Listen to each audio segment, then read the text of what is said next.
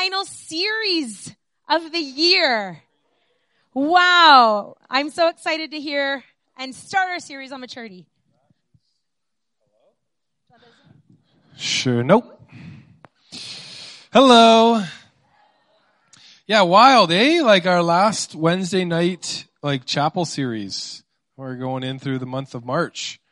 And uh that's that'll be it for our Wednesday nights. Thankfully, we still got our grad chapels. Thankfully, we got our Monday mornings. Hey, First John, hasn't it been great going through that together? Like, so good going through that together. Uh Can I encourage you, uh for those who are going into pastoral ministry, to make sure you do sermon series where you are just going word for word through the books, okay? To pick a book and go word for word through it, because it will cause you to speak on things that you wouldn't normally speak on, okay? Like even Caleb, I was not here on Monday because we had our credential interviews, uh, but speaking on sin, right? Not one of the easiest topics to speak on. Uh, but if you choose a Bible, or a Bible, choose a book out of the Bible and work your way through it, it will cause you to speak on things you wouldn't normally do, because we're to preach the whole counsel, amen? The whole counsel. Anybody in here have a mentor in their life? Yeah? Right on. Good for you. Um, I believe in mentors. I believe in having a good mentor. I believe in having multiple good mentors in your life. And I have been blessed in my life to have some very, very wonderful men who I look up to, who I choose to follow. I choose to ask questions. I choose to almost to the point of annoy them by just being near them and saying, hey, what about this? Or texting this, or hey, this, that. Here, there, what do you think? And uh, I love a good mentoring relationship. I also count it an honor to be a part of that in people's lives. You know that research shows that those who have good mentoring experiences will have a greater chance of success in their vocation. Those who have good mentoring experiences. Uh, Making of a Leader, J R Clinton, he writes this. He says, leaders who are effective and finish well will have ten to fifteen significant people who came alongside them.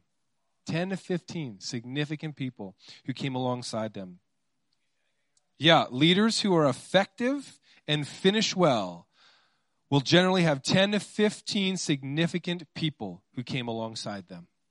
Yeah. Healthy churches need to have healthy leaders. And to get a place to where you have a healthy leader to lead a healthy church will cause sheep to be healthy. And when sheep are healthy, what happens? They multiply. When sheep are healthy, they multiply. And so leaders need to be healthy. And having mentoring experiences is wonderful. And many have mentoring experiences, but few have mentoring relationships in their life. And unfortunately, we don't hold it as a high regard as what we see revealed in Scripture through many relationships. And so uh, what we are talking about in this sermon series for the month of March is uh, not mentoring, but another M word, which is maturity. We are going to talk about maturity for the next couple of weeks. And uh, I'm super pumped about this subject, about the scripture that we're going to go through. I'm also excited because next week we have guest speakers that are going to be here. Darcy and Leanne McAllister are going to be here. Uh, Darcy was a mentor of mine while I was in school. I met with him weekly. Uh, and spent time with him. At the time, he was our youth director in our district, what Andy Gabrick currently is right now. And I was lucky enough to be one of the few guys in the youth program that hung out with Darcy on a weekly basis, and he was a mentor of mine. So I'm excited to have him come with his wife and share. Uh, it's going to be awesome. They are fire and uh, super, super great, uh, almost to the point where they'll say things that might be a little bit hurtful and awkward, but you know that it's true, and so you feel that conviction, and you're like, ouch. Don't you care that that hurt a little bit? And they're like, nope. And they just kind of dig in a little bit more. That's them. And they uh, they do it with such love. They do it with such compassion. There's no doubt in my mind that they do it out of sincerity of wanting to see people grow. Uh, and I'm so excited that it's like it just worked out with them being here and this subject that we're talking about. Uh, they're not specifically going through the passage that Kim and I are going to be going through, uh, but it, who they are aligns with so much of what we're discussing um, in these next few weeks. So what's the goal of mentoring? Well, it depends on where you're going, but for us, it's maturity. It's spiritual maturity. It's discipleship. That's our goal, is discipleship, our, is spiritual maturity, to increasingly become more like Jesus. And so we're going to look at a mentoring relationship in Scripture through Paul and Timothy. Paul and Timothy had a great mentoring relationship of someone who is a leader over someone, but choosing to sacrifice their life, their time, their words, their investment into building up this young Timothy. So before we get to our passage, I just want to give you some background on Timothy.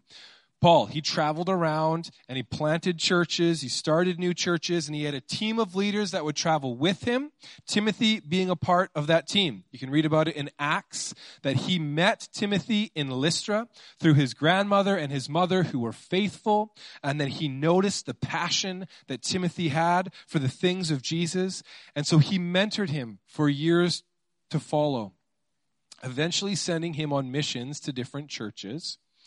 And when Paul got word about this group of leaders who were infiltrating a significant church in Ephesus and teaching poor theology and being selfish and being loud and being arrogant, and this word came to Paul, or to Paul, he sent Timothy to Ephesus. He sent Timothy to this church to confirm if these reports were true about these leaders, and then to do the hard part, confront them in their leadership. And so after Timothy arrived there, Paul sent this letter, First Timothy, that we're going to look through, to Timothy as a follow-up to instruct him on how to fulfill his mission. That he had to confront leaders on their bad theology. Pretty easy thing to do, right? Yeah. They had strange, distorted teachings. They were obsessed about the Torah. Their teachings were not consistent with that of Jesus and of the apostles. They talked about uh, food, specifically meat, that they were not to ingest. I guess they were a bunch of vegans there. Uh, not all meat, specifically meat, of course, sacrificed to idols and whatnot, that meat was bad, you cannot eat it, that marriage was bad, and that you should not get married, that sex is bad, and they're having all this bad teaching in the church. Also, a huge, important ministry in the church of caring for the widows was being abused. There were women, younger women, who were abusing this, and some of the older women were being neglected in the giving out of food to the widows. Older men were misbehaving, and specifically alcohol-related is what Paul writes. And he told Timothy that he's to confront them, that they are to step down from leadership. There was problem amongst the Christian slaves, that the church is not to be associated with slave rebellion. These Christian slaves are like, yes, but we're all equal. Jew, Gentile, slave, free, we're all equal. Yes, but we are not to associate Jesus with a rebellion against those who have authority over us. So these problems related to men, related to women. Men were getting into these theological debates that was dividing the church. Women were treating church as their Sunday fashion show. They would commandeer leadership unethically in the church and teaching their bad theology. And so Paul exposes this, exposes all of them, and exposes their greed and their love for money, that they're creating this large following so that people would give them money. Ugh, right? Ugh. Good thing that doesn't happen in the church today, right? Ugh, ugh. It does, doesn't it? Ah, it does, doesn't it? So these men and these women were to come under Timothy's leadership and to receive proper theological training. Paul also gave Timothy some practical instructions, and he said, hold prayer meetings weekly. Hold regular church prayer gatherings. And to pray for your leaders and your authorities and your governors. To pray for peace in the land. There's also a leadership crisis, and so he calls Timothy to create an elder team of these husbands and these fathers to gather together as elders, specifically in this church, men of good character. And then he also called deacons, men and women, to supply and to run the ministries in the church, that they too were to have character, just like these men on the elders team in this church. And this, they were to be known for this relationship. They had a healthy relationship amongst themselves, each other, and specifically their families, so that as if they were to be able to lead their families, they too then could lead the family of God, is the picture that Paul laid out for Timothy. What a great picture. And so today, we're going to start this series on maturity. And maturity is the ability to respond to the environment in an appropriate manner.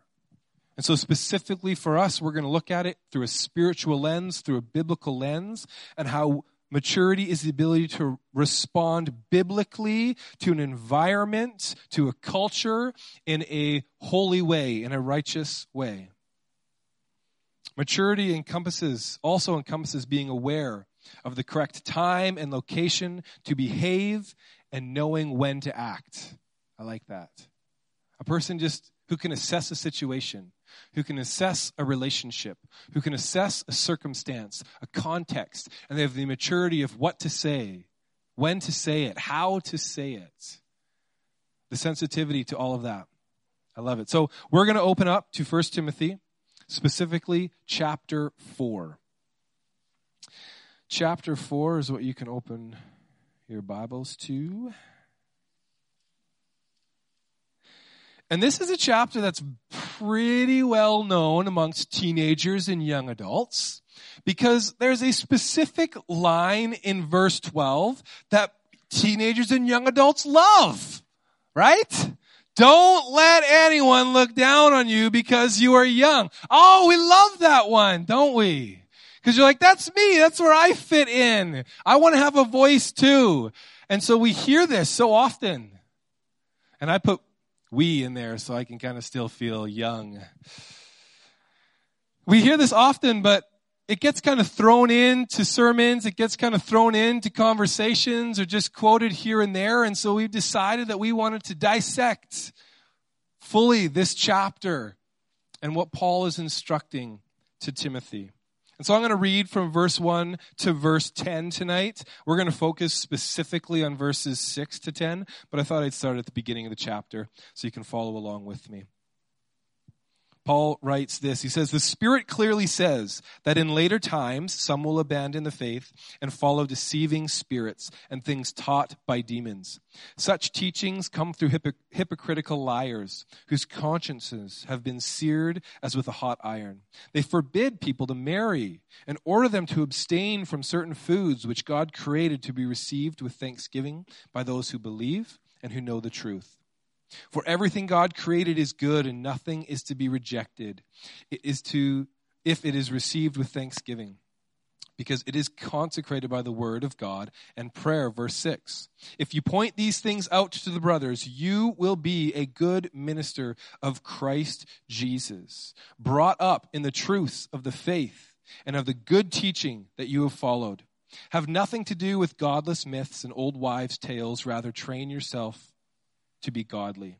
For physical training is of some value, but godliness has value for all things, holding promise for both the present life and the life to come. This is a trustworthy saying that deserves full acceptance. And for this we labor and strive, that we have put our hope in the living God, who is the Savior of all men, and especially of those who believe." Verse six, a good minister of Jesus Christ. I don't know about you, but that's my desire, is to be known, is to be identified as a good minister of Jesus Christ. A good minister of Jesus Christ to me is someone who is spiritually mature, who knows what to say at the right time, in the right moment, in the right context, in a sensitive way, who can care well, who leads with confidence, but with a humbleness, with a sincerity and a passion, but with a sensitivity along with it. So a good minister. Another translation says a good servant. And we're all servants. We're all servants in this family, in this relationship, to serve one another. And so we all can fit in this category, whether you're choosing to go into a vocational ministry title or not, that we are all still servants. We're all still ministers of the gospel, to go and to preach good news. To preach good news does not just mean through a microphone, through an audio system, to a bunch of people, but it's to live out the testimony of Jesus Christ and to share your faith and your hope with those that are around you. Amen. Hey, good. Just wanted to see if you agreed with me on that one. Good, good. So you've ever been in... one hundred percent. You ever been in a situation where, like, things are a little bit dicey, somebody gets a little bit too heated, and it kind of gets a little awkward, and then there's two of you, you and a buddy there, and your buddy jumps the gun and says, first, uh, you go deal with it. Like, you ever been in a situation like that? You ever been in a situation where it's like, um... you're kind of just thrown in to deal with something that you didn't make a mistake in, or a problem that you weren't involved in, but you you got to figure out the solution and the resolution to it? Anybody? So when I was at First Ave, uh, youth pastoring there, being the youth guy, because youth guys get picked on all the time, is uh, if there was ever a situation that arose, Uh, and the youth pa- or the senior pastor didn't feel like it was a serious enough situation that the lead had to step in, he's like, hey, youth guy, go deal with that. And you guys know who I'm talking about because his name's Chuck Coates. He's the one who hired me. And he would call me youth guy all the time. And he's like, hey, youth guy, go deal with that. And uh so being the naive, excited to be involved in ministry, I'd be like, yeah, absolutely. I'll go do whatever you ask. And uh would deal with situations. So in Chilliwack, in the church that I was at, it is an in an area and in a location in town that is not the safest. A lot of people who are um, poor, which causes a lot of theft, which causes a lot of brokenness, right?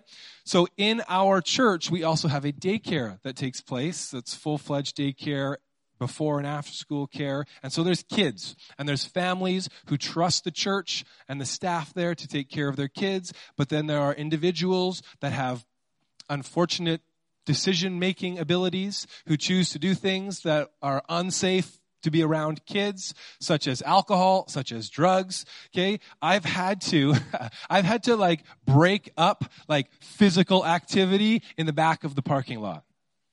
I've had to break up other forms of physical activity in the parking lot, okay? We'll leave it there. I've had to ask people to get off the property because they had, like, camped on our church property and set up an entire tent and campsite, which was pretty impressive, actually, but told them they weren't allowed to live here on property, that uh, there's kids here. We need to make sure that our parents feel safe to drop their kids off. Uh, people who have actually snuck into the building and were living in the building because they didn't want to live in their tent, so they found their way in the building, and I've had to confront them on that and get them out of the building. But all these situations that just come about where it's like, hey, youth guy, go deal with it. I wonder if Timothy kind of felt that way with Paul when he sent him to Ephesus, right? All this controversy going on, all this conflict taking place, arguments and young men getting drunk, women who are uh, making church a fashion show, speaking up negatively towards leadership. And he's like, hey, uh, youth guy, go deal with Ephesus. I wonder what Timothy thought on his journey and his travel towards the church, towards the city, and what he was going to say and how he was going to say it. And I wonder if he's like, am I ready? Am I prepared enough for this? Uh, I do I do I say this this way, that way? Are people going to hate me? But I want to be a good servant of Jesus Christ. And so that means I'm going to speak the whole counsel. And I'm going to do it in a way of love and of grace and of mercy, but we're going to speak all of it. And so that is what a good servant is. A good minister is a person who speaks the whole counsel, who speaks all of what Jesus taught and the apostles, and does so in a way of love and of hope, to be one of good character, to having favor with men and with women. And so how do we, in preparation, get to that point of a good servant? And so following Paul actually gives us some points regarding that. And the first one is this. A good servant eats well. They eat well. N I V here says in verse six, if you point these things out to the brothers, preach the whole counsel, you will be a good minister of Christ Jesus, brought up in the truths of the faith and of the good teachings that you have followed. Another translation says nourished. I love that word. Nourished on the truths of the faith, of the good teachings that you have followed. What are you eating? And I don't mean food. Spiritually, what are you eating? What truths are you being brought up in? What are you nourishing yourself with? Colossians three sixteen says, let the word of Christ dwell in you richly, teaching and exhorting one another with all wisdom, singing psalms, hymns, and spiritual songs, all with grace in your hearts. The word dwell means to be at home with. I like that. Who here loves a good home-cooked meal? Yeah. And at college, how often do you miss a home-cooked meal? Although tonight's dinner was like a good home-cooked meal tonight. Wow. It was so good. Uh, so I'm a blessed man, and uh, it kind of shows a little bit with my gut that my wife is a really good cook. And she makes some really good home-cooked meals that I would rather eat her food than anybody else's food. The best Greek food I've ever had is my wife's food, not in a restaurant. The best Mexican food I've ever had is my wife's food, not in a restaurant. And I've even been to Mexico. The uh, best turkey I've ever had is my wife's turkey. And she just made one like last week, right? Jeff and Julie came over. Jeff's face was the best. It was Monday of reading week. And the house smelled amazing. She had baked bread that morning. And there was a cookie, uh, a cookie, a turkey being cooked in the oven. And they're like, oh, wow, it smells so amazing. And then Rebecca's just like busy getting things ready and opens the, the oven. And Jeff's like, there's a turkey being baked right now on Monday in Feb- late February for no apparent reason. And so she made like turkey pot pies, and she made homemade turkey soup, and she's got her grandmother's biscuit recipes. Like, we're talking, mmm, right? You know that feeling? That home-cooked meal? Well, the word dwell, think of that home. Think of that, that coziness of, of being filled and satisfied with such a wonderful home-cooked meal. Is God's desire for his word to richly dwell inside of you. To have that feeling of satisfaction, of knowing God's promises, of knowing his truths. Not these like visitors that who like, you know, are being proper and, and prim and making sure that they don't offend, but someone who is just like at home, relaxed, full, and satisfied is what God desires for his word to be inside of you. So uh, this guy named Ed Stetzer, he had this article that I had read, and there was this research done through LifeWay Research uh, in regards to um, the biblical illiteracy of our world, specifically here in the U S and of the U K, in which the studies were done in. So, Christians claim to believe that the Bible is God's word. They claim it's God's divinely inspired, inerrant message to us. And despite all of that, study found that only forty-five percent of those who regularly attend church read the Bible more than once a week. forty-five percent read the Bible more than once a week. And some of you are like, oh, that's not that bad, right? That's almost fifty percent. It's not even fifty percent. It's still a fail, right? Like, not even fifty percent read the Bible more than once a week. One in five never read their Bible. They they claim they never read their Bible. And that's just for those who are being honest in this research. We don't read the Bible. And because we don't read the Bible, we don't know the Bible all well. And this is stereotyping. I get that, but follow with me. The United Kingdom Bible Society surveyed British children and found that many could not identify common Bible stories. When given a list of stories, one in three did not choose the Nativity as part of the Bible. sixty percent didn't know that Jonah being swallowed by a great fish is in the Bible. Parents didn't do much better. thirty percent of parents didn't know about Adam and Eve, David and Goliath, or the Good Samaritan in the Bible. twenty-seven percent think Superman might be a biblical story. One in three believe that same thing about Harry Potter. And fifty-four percent believe the Hunger Games might have originated from a Bible story. What? What? And because our lack of biblical literacy, it has brought a lack of biblical doctrine, right? A lack of our biblical literacy has brought about a lack of biblical doctrine. LifeWay found that about sixty-seven percent of Americans believe that heaven is a physical, real place. Uh, forty-five percent believe that there's many ways to get there, and uh, including one in five evangelical Christians believe that. And then more than half of evangelicals, sixty percent, believe that the Holy Spirit is a force and not a personal being. And uh, this, unfortunately, isn't new information. It's not new information. Uh, it's heartbreaking information. And, and it's information that uh, we've kind of been accustomed to a little bit, if we're honest, right? And information that, yes, stereotyping many, but also somewhat applicable in our world, and even in this world, right? This is a struggle that I know many face, and I personally have faced in just daily grinding through knowing God's word.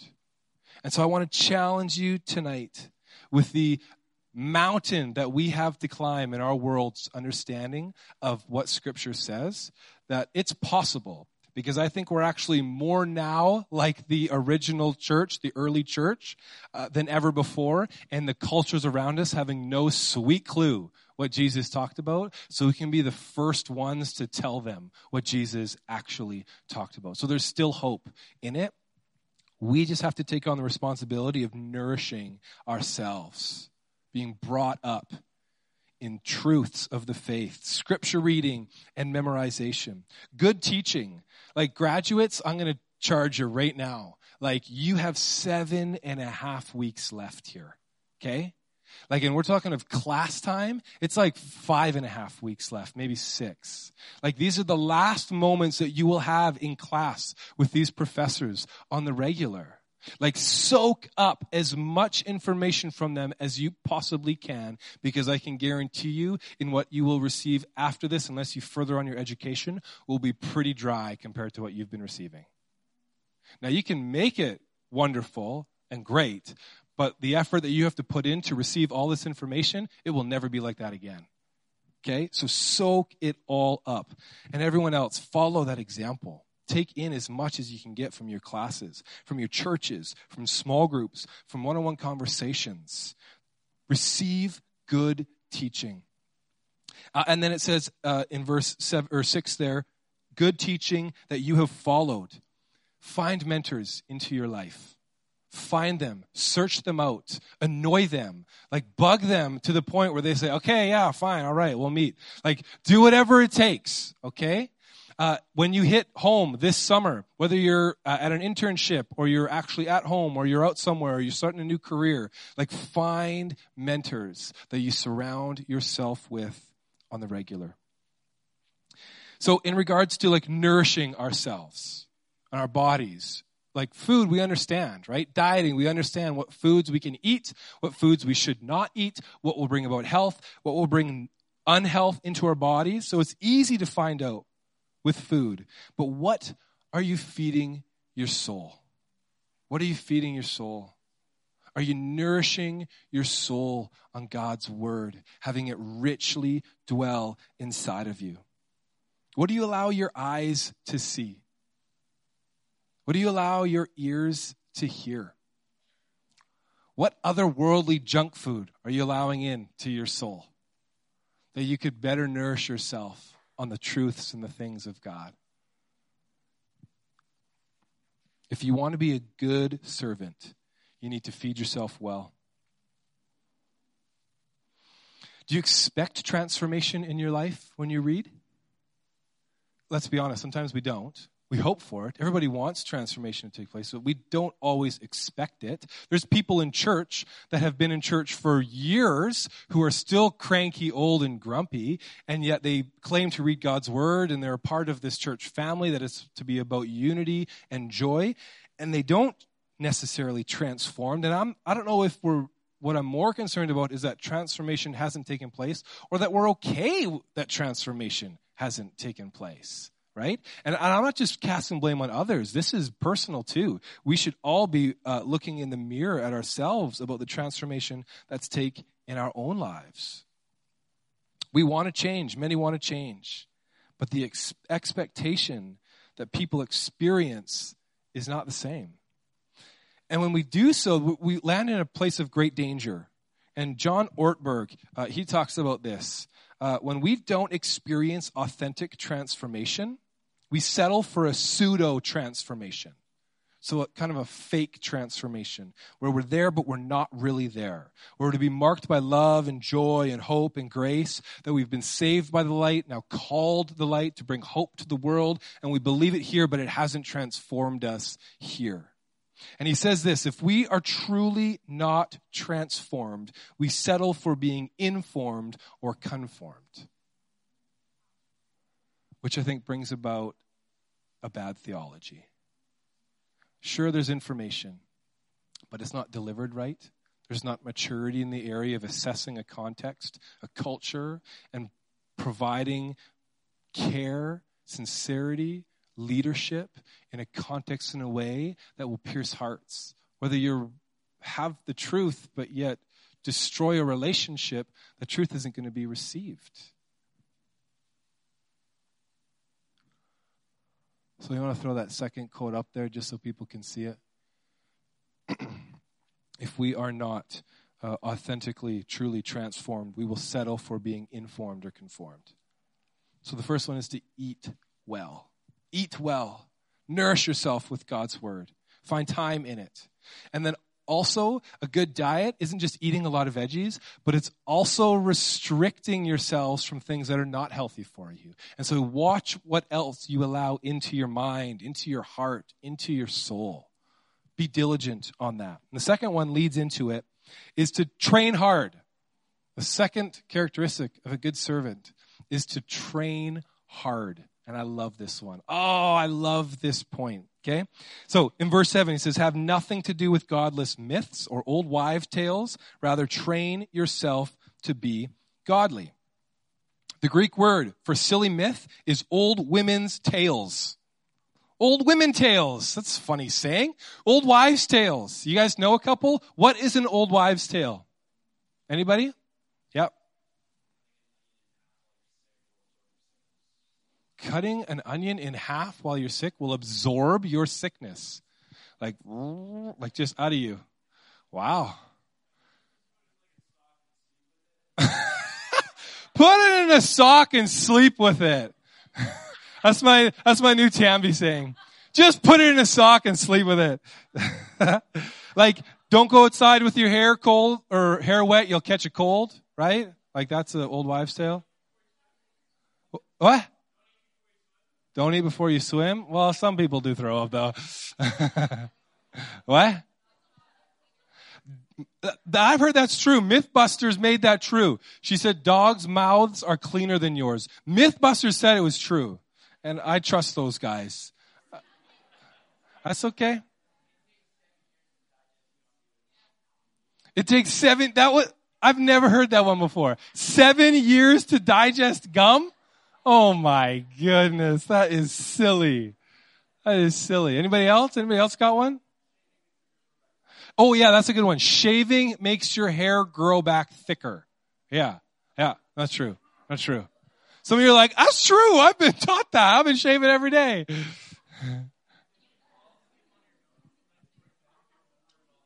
If you will what on your nose? If you fall asleep on your notes, that you will remember it all for your exam the next day. That's good. No, that's what I thought too. Yeah, yeah, yeah. Okay, so let me say this.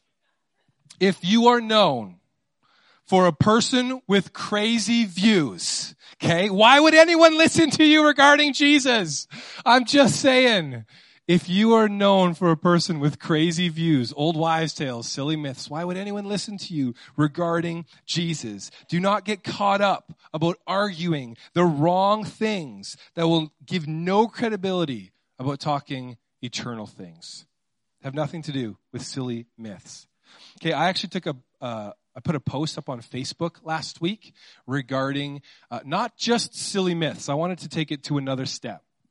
But I put this post up on Facebook last week, and I had asked people to write down things that sounded like ideal or true or good, um, but weren't actually biblical, and uh, just to put their comment down. And then I, I had to put like a whole like stipulation of like, don't comment. I don't want to hear your opinions or your reasons or your theological debates. None of that stuff.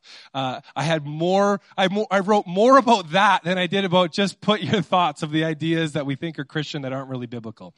Uh, and I had one hundred six comments on that post. It was wild. I couldn't believe how much it just lit up. And, uh, There were some some funny ones. Uh, there were some good ones. There were some real ones. Uh, and I'm going to read a few of them out to you, okay? And I don't want you just to listen to it. I want you to hear what they're saying. And this is the reason why I did this, okay? Not just for what they're saying. Don't just listen, but hear what they're saying. God helps those who help themselves. God wants me to be happy. Cleanliness is next to godliness. And Tammy, thanks for letting me mess with you, man, because that was funny. Uh, God, and you can't find it anymore because I deleted the post. Uh, God won't give you more than you can handle. We all worship the same God. When you die, God gains another angel. We're all going to the same place when we die. Another God helps those who help themselves. God wants you to always be happy, wealthy, and successful. Christians shouldn't be sad. God will never give you more than you can handle, like a lot in there. And so I don't just read what they're saying. I hear that they have probably been given something more than they could handle.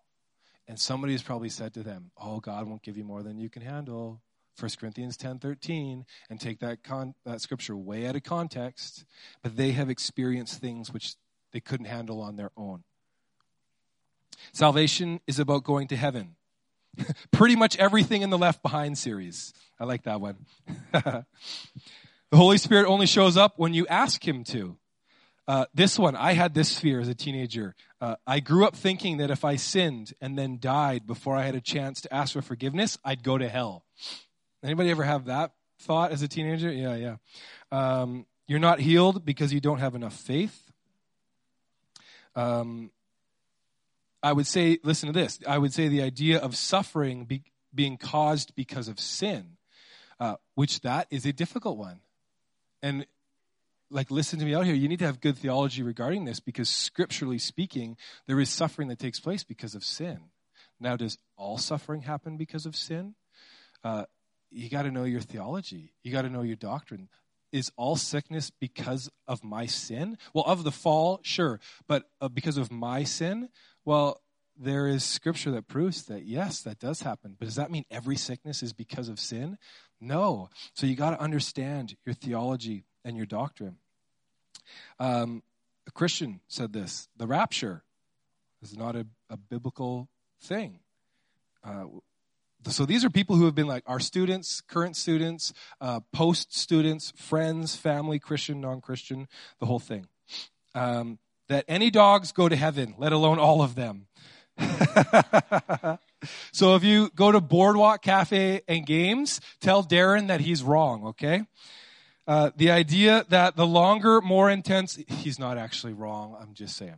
Uh, the idea that longer, more intense prayers are better. Uh, I love this one. God told me I'm going to marry you. Oh. Guys, if any of you use that, I am going to slap you. And so should she, yes. Yeah, yeah, yeah, that's right. And so should she, yeah, yeah. yeah, yeah. Uh, Barna Group found that forty-one, this is a joke, by the way. Barna Group found that forty-one percent of North American Christians think uh, that the scripture verse is God helps those who helps themselves is in the Bible, okay? Um, the myth that we ought to forgive and forget. Um, we're to forgive, but then that and emphasis. So there's lots in here. Here's a guy that I know personally that I love, that he was a Christian, and I don't know where he's at anymore in his faith from what he just wrote on here. I haven't seen him in years. And he said that marriage intimacy is between a man and a woman, strictly monogamous and heterosexual, is not biblical. And I'm like, well, my Bible says that it is. And so not that I care exactly about the statement that he makes, but I care about the position of his heart, of what he's saying. That hell is this kind of like an uncomfortable and undesirable plot of land somewhere. That depression means that you aren't right with God. This one, don't just listen to this, hear this. This is this is some angst coming out. Church is meant to be comfortable, that you don't have to deny yourself, you don't have to take up your cross. Just find a trendy church with good lattes, enjoy the pretty songs, and call it eternity. Ugh. Ugh. There's some pain in this world that causes people to turn from God, to be confused, and, and will believe some things that, that I wouldn't claim to be true. And uh, it it pains me, not that they're they just have these thoughts, but that they've lost this hope. And uh they're turning to other things. And there's bad theology that's dividing Christians. And this is a Christian talking about that last part. And that's not a healthy way to bring about correction and teaching and love. This is exactly what was taking place in the church in Ephesus. It was division and distortion. And Paul is charging Timothy to go and to be a good servant and to confront these, these leaders and these people, but to do so in a way of love. And the second point that I have, the train hard, he says in verse seven, have nothing to do with godless myths and old wives' tales. Rather, train yourself to be godly. For physical training is of some value, but godliness is value for all things, holding promise for both the present life and the life to come. Athletics would have been a familiar thing for Paul. Okay, in Corinthian or in Corinth, excuse me, uh, there was a site for the Isthmian Games, which is something like the Olympics. They were there was a known game specifically from my studies in A D fifty-one, which some scholars say it would have been possible that Paul would have actually made tents for those athletes that would have came for accommodations for that, which I just think is kind of cool. Uh, and he says that physical training is of some value, so he used that because he knew the context of who was going to be reading this and what he w- they would understand and what he was saying. That training is important. Godly training is important, and he parallels it to that of sports, of physical training. And training where you're setting goals, there's systems and structures in place and habits developed so that you can grow physically in stature or in athleticism, so that your team can develop in its ability, its communication, its skill set. That there is intentional steps and habits put into place. So for a hockey team, for example, you, you have a goal is to win the game, and to win the game is to have more points than the other team. So your goal is to have more points, but you don't just look at your goal, because if you're just to look at the scoreboard and hope that your number grows, you're not going to win. What you do is you have systems and structures and intentionality in place. The ways that you've designed your offense and your defense, your players, their skill sets, their talents, placed in a position in a certain way at a certain time so that You would hope out of those systems and structures, you will attain your goal. Now, that's in competition. You can personalize that. That as we put systems and structures and discipline and habits into our lives, the goal of being a good minister will come about as we are disciplined in the godly things, in training hard of the things of God. And so uh, I listened to this podcast, Craig Rochelle's Leadership Podcast, one of my favorite podcasts. And he was interviewing this guy named James Clear, and he wrote this book, Atomic Habits. Uh, I'm going to purchase this book because I loved the interview. And he talks about with these systems and these structures. And he says, you do not rise to the level of your goals. You fall to the levels of your systems. And I love that. You do not rise to the level of your goals. You have your goals set, but you fall to the levels of your systems. What system, what structure do you have in place? Because that's where you'll fall to. And if you have a healthy, strong system and structure, you're going to do well. Dallas Willard says this, spiritual formation is not a matter of trying harder. It's about training wisely. Right? Because we all say, oh man, I want to read my Bible every day for a year. I want to get through the Bible in a year. I really want to try and do this. Uh, and we, we start with this big hope and these big dreams and big expectations. And what happens? We usually fizzle out. We fizzle out after a while because we're just trying. We didn't actually set a structure or a system or a plan in place that I'm going to wake up at this time every day. And I'm going to read from this moment to this moment. I'm going to read it in this location and in this place. We try, and we try. It's like a marathon runner who chooses to run a forty-mile marathon on the first go.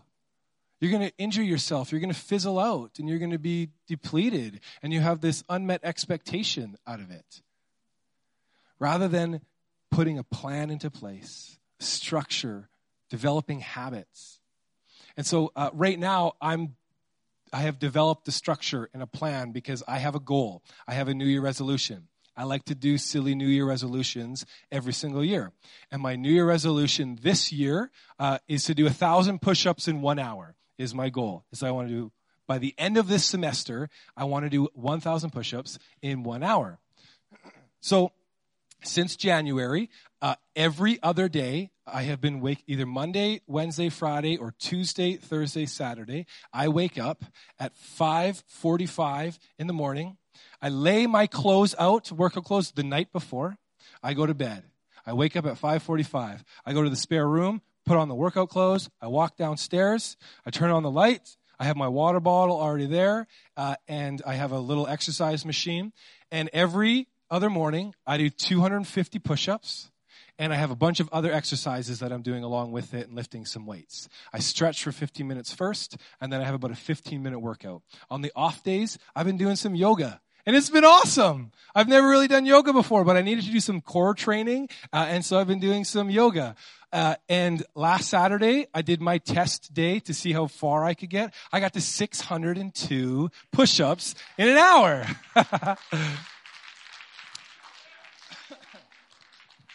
So the goal is the push-ups, but the system and structure and habit is five forty-five every other morning. And I have my fifteen minutes of stretching because if I don't, I'm going to injure myself and it's going to suck. Uh, and then fifty minutes of working out. And I have my, my workouts planned and organized of what I'm going to do by the time that I need to complete it by because I need to be done so I can go shower before my kids get up so I can still spend my morning with my kids. So there's the systems and the structures and the habits in place to train. The same thing as things that are to be godly.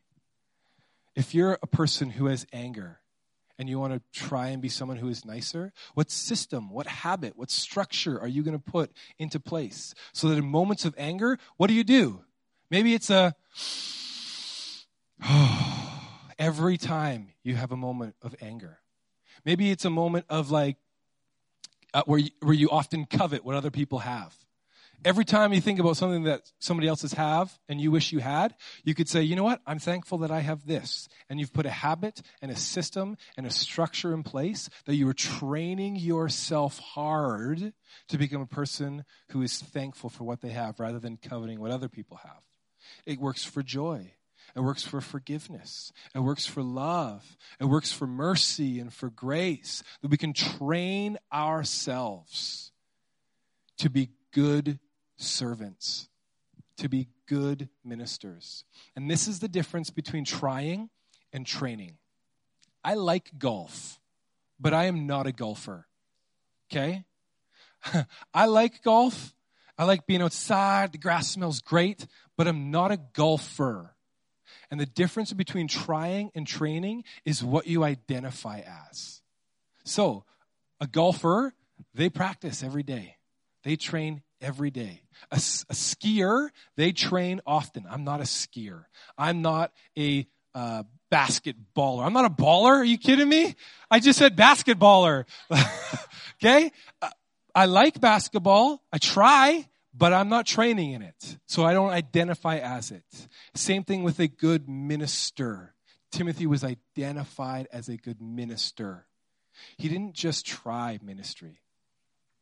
He lived it. He trained in it. He nourished himself for the things of God.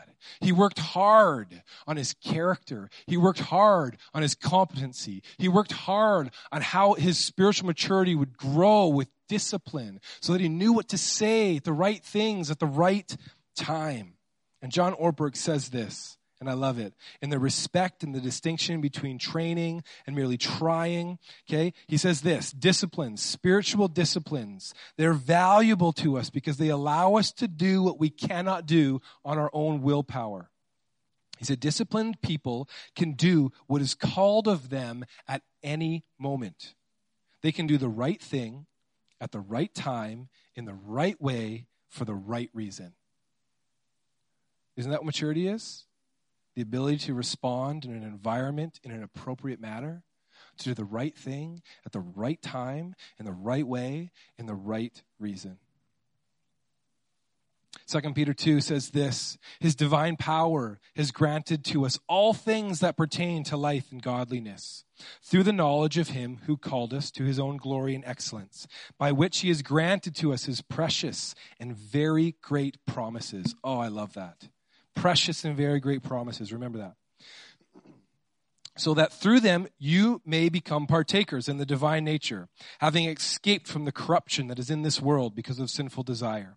For this very reason, make every effort to supplement your faith with virtue, virtue with knowledge, knowledge with self-control, self-control with steadfastness, steadfastness with godliness, godliness with brotherly affection, and brotherly affection with love.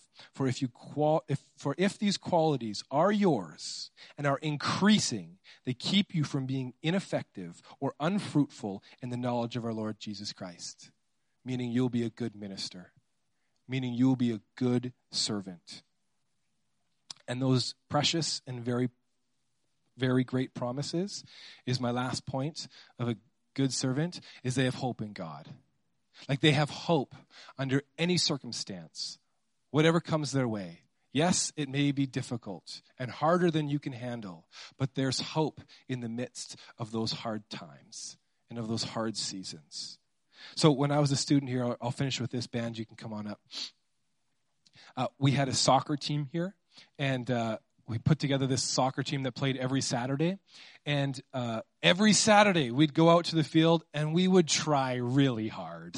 Okay, we would try really hard, but we would lose every single Saturday. We would lose. and uh, we would come back. And the classic saying that we would say as we walked into the Holdcroft was, ah, we should have won. Or we should have won.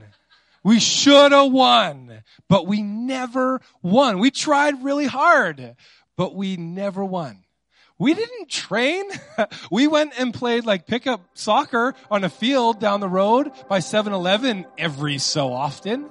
And the, basically the whole time we're at the field, like one person would stand in the corner and just do corner kicks. And we would just try to like head the ball into the net. That's like all we ever really practiced. And then we think we're going to go into a game and win a game. We lost every week. Every week. So I got this mentality that, like, man, every Saturday I knew that I was going to win or going to lose. I knew. So I went into the game thinking, ah, oh, whatever, I'll have some fun, but I know I'm not going to win. It kind of sucks. Have you ever been a part of a team like that? Sorry if you're on a ball hockey team like that. Okay? I got you. I, I know what you feel, okay? It's hard. It's hard to go in when you just know you're going to lose. But you know those moments, whether you're on a team or you're watching one, and we're going to stay with the sports theme, where there's always a hope that you may win.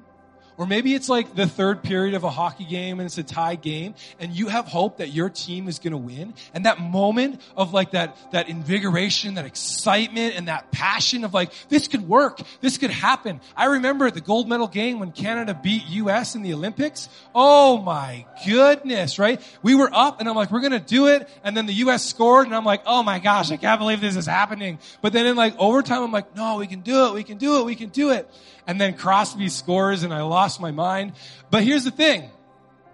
That, that expectation, that anticipation, that hope is how we're to approach God's precious and great promises.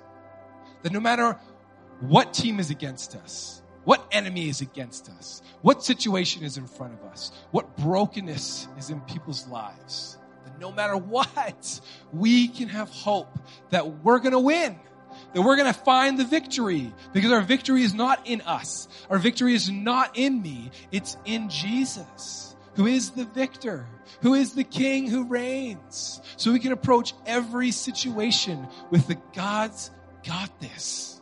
I'm going to eat well, and I'm going to train hard, because I know it's not just for naught. It's for something. It's for for something. It's for my life. And it's for the lives of these broken people who've unfortunately received bad teaching and poor doctrine and poor leadership and need men and women like you to be good servants and good ministers, to preach the whole counsel of God, but to do it in a way of love and respect honor. So I want to charge you with this. You can stand up. And we're not doing an altar call here tonight up front. My altar call for you is that you would take this, eat well, train hard, hope in God with you, and that you would create systems and structures and habits and disciplines into your life on the regular. So let me finish with this. And this is Paul charging this to Timothy, so please take this as me as well as Kim charging you guys as your pastors, people who love and pray for you. But you, Timothy, but you, students, are men and women of God. So run from all these evil things. Pursue righteousness and a godly life, along with faith, love, perseverance, and gentleness. Fight the good fight for the true faith. Hold tightly to the eternal life to which God has called you, which you have declared so well before many witnesses. And I charge you before God, who gives life to all, and before Christ Jesus, who gave a good testimony before Pontius Pilate, that you obey this command without wavering, that no one can find fault with you from now on until the Lord Jesus comes again. My prayer is that no one will find fault in you, that you will eat well, that you will train hard, that you will place your hope in Jesus, that there will be no reason for fault to be in you at all. I want to pray a blessing over you. The band is going to sing, and then following that, you guys are dismissed. Heavenly Father, we thank you for your word. We thank you for your great and precious promises that we can stand firm on, that our hope is in you and you alone. And Lord, what an honor it is that you would desire us to be a good minister and a good servant, to go and to preach the whole counsel, to go and preach your good news and your gospel, to love unconditionally, to be a spiritually mature, humbled, confident servant and leader. God, would you uh, help us build habits, structures, and systems into our lives, that as we train, that we would keep our eyes focused on you, but we would know that the systems and the structures are important, that we wouldn't neglect them, that we would push into habits hard, spiritual disciplines hard, because we know the blessings that can come of it. And Lord, as we eat of your word and, and find your word to dwell richly inside of us, would you reveal yourself to us? That it would be so satisfying, way more satisfying than a home-cooked meal. God, I pray this blessing over the student body and the faculties, the staff, and every visitor here. God, we love you, and we pray this in your precious and holy name. Amen. God bless you.